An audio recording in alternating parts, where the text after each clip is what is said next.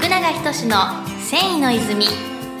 リスナーの皆さん、こんにちは。ラメイト王子の石川です。福永仁の繊維の泉、今週も始まりました。福永社長よろしくお願いします。お願いします。今週はですね、ゲスト企画の第7弾ですね。えー今回のゲストは、群馬県の桐生山地より株式会社笠森の板倉様にお越しいただいております。板倉様よろしくお願いします。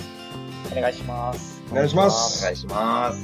えーっと、ではでは、早速ではあるんですけれども、板倉様のですね、自己紹介をちょっと簡単にお願いできればと思うんですけど、よろしくお願いします。はい、えー、私、片倉と申します。えー、今、桐生に、えー住み始めて、まあ、15年ぐらいなんですけども、えー、もともとは、まあ、神奈川出身で、はいで、まあ、もともと桐生山地に、まあ、新井純一さんっていう結構テキスタイルの織物で有名な、あの、方がいらっしゃって、まあ、はいその人の前で、えー、桐生に、えー来ることになって、気づいたらもう15年っていうぐらいな、えー感じで、まあ、今のえっ、と、刺繍をメインにしてる、えー、笠森という会社で、えー働いております。ああ、なるほど。ともう、桐生に来られた時に、その笠森さんに入社された。そうですね。最初フリーランスで仕事をしてて、まあ、1年ぐらいフラフラっていうか、まあ、してたんですけど、はいはいはい。で、桐生山地に、まあ、少し、えープロジェクトごとにちょっと訪れる機会があって、その時に、あの、染屋さん、ちょっと一緒に、新井先生と一緒に行ったりとか、まあそんなことをしてるうちに結構小さい、あの、まあ桐生って比較的繊維の中でもかなり分業制になってる産地だと思うんですけど、はいはい。小さい染め屋さん、名刺屋さん、まあ旗屋さんとか、まあプリーツ加工だったり、まあいろんな、えー加工ができるところが、まあ点々としてて、まあそこが結構桐生の面白いところで、うん。まあなんかそこの魅力に惹かれて、あ、なんかこの地域でものづくりするんだったら、もっともっとこのなんか点と点が繋がったら、いろんなことができそうだなっていう思いを、えー希望を持って、で、たまたま今の会社にはい、すごく特殊な機械があるんですけど、うん。まあ、これが普通の刺繍とレーザーカットができる機械っていうのが、はいはいまあ、当時ありまして、まあ今も、えっ、と、半分休みながら、あんまり稼働はしてないんですけど、ちょっとその機械に惚れてこの会社に入った。こんな感じですね。なので、もともとはなんか、あの、出会いは、ネットで検索してた時に、その機械に検索が引っかかって、あなんか面白い、面白い機械があるな、みたいな。まあ、それきっかけで、笠森を知って、ほんで見に行かはったんですか？そうですね。それで、えっと、今の代表と、えーなんかいろんなえー今後の話をしてた時に、うん。まあ、僕もともと、えっ、と、ヨーロッパでデザインを学んだんですけど、うんで、まあ、ヨーロッパに学んできたことを、まあ、日本で作ったものが、まあ、また世界に売売りたいな、みたいな、野望があったのと、うん。で、代表としては一時期、海外で生産してたこともあって、海外生産で日本のアパレルさんに物を提供みたいなことをしてたんですけど、うん。えっ、と、でもやっぱりものづくりって日本できちっと、うん。まあ、作ったものを世界に売っていきたいねっていうところの、まあ、うん視点が結構ビジョンが結構一致して、うん。あまあそれでじゃあ、えっ、と、目指していこうかみたいな感じで、まあうん。そういったところから、まあ僕が、あの、ここの会社にお世話になるきっかけがそこだったみたいな。あ、ああ、なるほど。うんまあ、なので、その時はまだ会社の中に専属の企画開発室みたいなのがなかったんですけど、あまあ、僕が、えーそこに、まあ、なので何やるかも決まってない状態で会社に入って、あの、まあ、最初は、あの、研修で工場に入っていたんですけど、あ、はい、はい。まあ、その後、あの、まあ、ある設備で、ちょうどその頃が一番景気の良くない、苦しい時で設備投資もできなくて。まあ、その中で会社にある、まあ、機械と、まあ、あの、ある技術を活かしながらもっと新しいヨーロッパとか、まあ、海外に売れるようなものを作っていこうっていうことを、まあなんか考え始めて、うん。まあ入社して5年ぐらい経ってやっと、あの、自社ブランドができたんですけどあも、かそんなようなことを、えっ、と、一人黙々と、あの、端っこで、やったのが、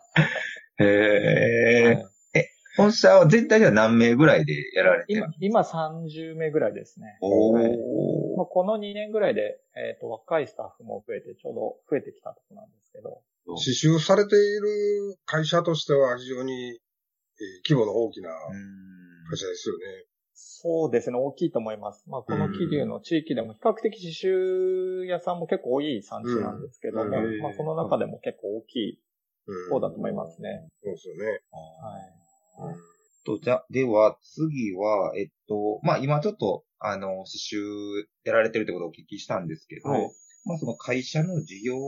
的なところでは他にはい。何か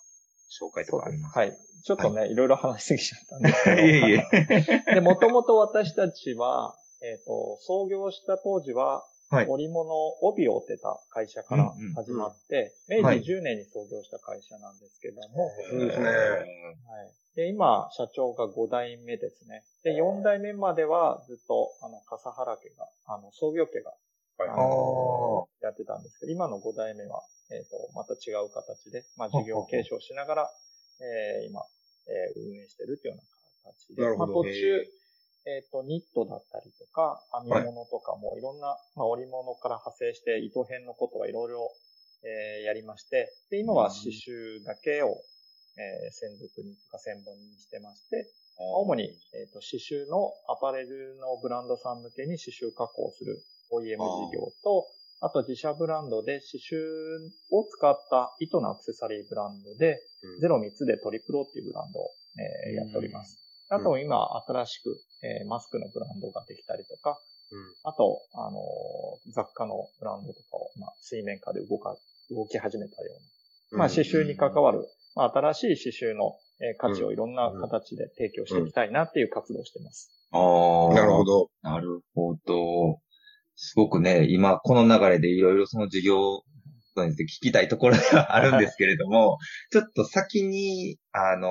産地の、まあ、刺繍やられてるってことなんですけども、はい。まあ、その気流産地ってものが、えっと、はいリスナーさんの、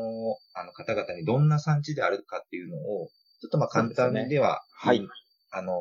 結構なので、ちょっと、お聞きできればなと思うんですけれども、はい。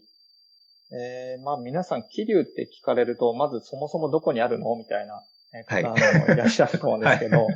えっといや、もうまあそこ気流、そこ、返事したらあかんとこあ、一応リスナーさんの目線に立って僕。あの、もうランエテ屋として返事したらあかんとこちゃうから。視聴者目線で僕はじゃあ。はい、ありがとうございます。まあ、なので、結構、あの、関東の一番北側というか、はいまあ、茨城、栃木、群馬の群馬県にあります。で、群馬だと、あの、上毛カルタっていうので、なんか、はい。上あの、群馬県にちなんだカルタがあるんですけども、はいはい。その中で、あの、桐生って日本の旗所っていうところで、やっぱり日本の中でも、えっ、と、ひ西の西陣、東の桐生っていうような形で結構い、あの、江戸時代から結構栄えた、まあ、織物の産地というような形で言われてて、やっぱり大きな、えー二つの川に挟まれてて、やっぱり織物と水ってすごく密接な関係があって、まあ自然豊かで結構もう、ま、周り全部山みたいな感じなんですけど、はいはいはい。まあその中で、まああの、栄えてきた町で、まあ主に、えっ、と、先染めと呼ばれる、えっ、と、縦糸を染めて、え先に、まあそれで織られていくような、特に、えっ、と、柄で織られるような、うん、ジャガード織が有名な産地ですね。なるほど、なるほでど。あとは和装がやはりすごくイメージされてる方が多いのかなと思います。うんなるほど産地って聞くと。まあでも今、洋装でしたりとか、うんあと、は、あの、産業資材みたいな形、うん。ものとか、あとはマフラーみたいなものとか、結構、なので、織物以外の糸編の、えー工場もすごくたくさんあって、一つでち小さな町の中にやっぱりすごくたくさんの、えーと職人、まあ町工場みたいな感じで、小さい、えー工場がたくさんあって、えー成り立ってるっていうのは、まあ基本的に全部分業制みたいなああ、感じですね。なるほど。北陸とかと比べると、まあ、あの内製化してるところが多いと思うんですけど、一宮とか。まあ、はいそういうのが全部散らばって、市内にいっぱいあるみたいな、そういう感じの産地なのかなと思います。ああ、なるほど。糸編の東大阪みたいなね、もう。そうですね。うあれ、なので結構、あの、街の中で困ったことがあれば、なんか、いろんな人に相談すればなんか解決できちゃうよ、みたいな話をよく、あの、代表にも言われて、だからね、自分とこで、こはいうわかんないときはよく周りに、こう、発信すると結構答え見つかるよ、みたいな、うん。言われてますね。ああ、なるほど。まあ、とは、絹、絹がやっぱり群馬県って未だに日本の生産の約6割が群馬県産なので、はいはい。シルクっていうところがすごく有名かあもしれないですね。あ。特徴としては。なるほど。ありがとうございます。ということでですね、えっと、今週はこのような形で、えっと、はじめ御社の、えー、片倉さんの紹介と、えっと、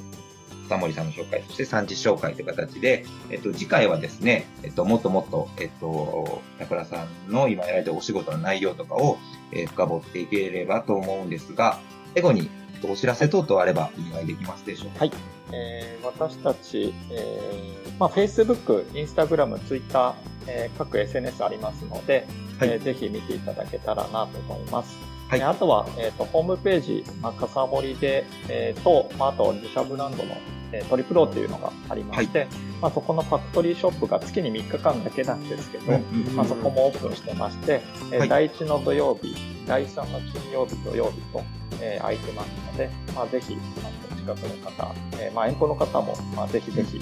えーいらしていただけたらなと思います。はい、ありがとうございます。と、今、えっと、ご紹介いただいた情報は、えっと、番組の概要欄に URL を貼りさ貼り付けさせていただきます。で最後に、えっと、弊社泉工業からもお知らせで、えっと、私どももですね、各種 SNS、Instagram、Facebook、Twitter で、随時ですね、えー新しい情報とか新商品の情報を、えーお知らせしておりますので、よかったら、えーご覧ください。ということでですね、えー本日は株式会社笠森の、えー片倉様にお越しいただきました。ありがとうございました。ありがとうございます。ありがとうございました。世界の人々に飾る楽しみをお届けする泉工業株式会社福永仁の繊維の泉。この番組は提供後染めラメイトメーカー泉工業株式会社。プロデュース制作キラテン。ナビゲーター順天堂でお送りしました。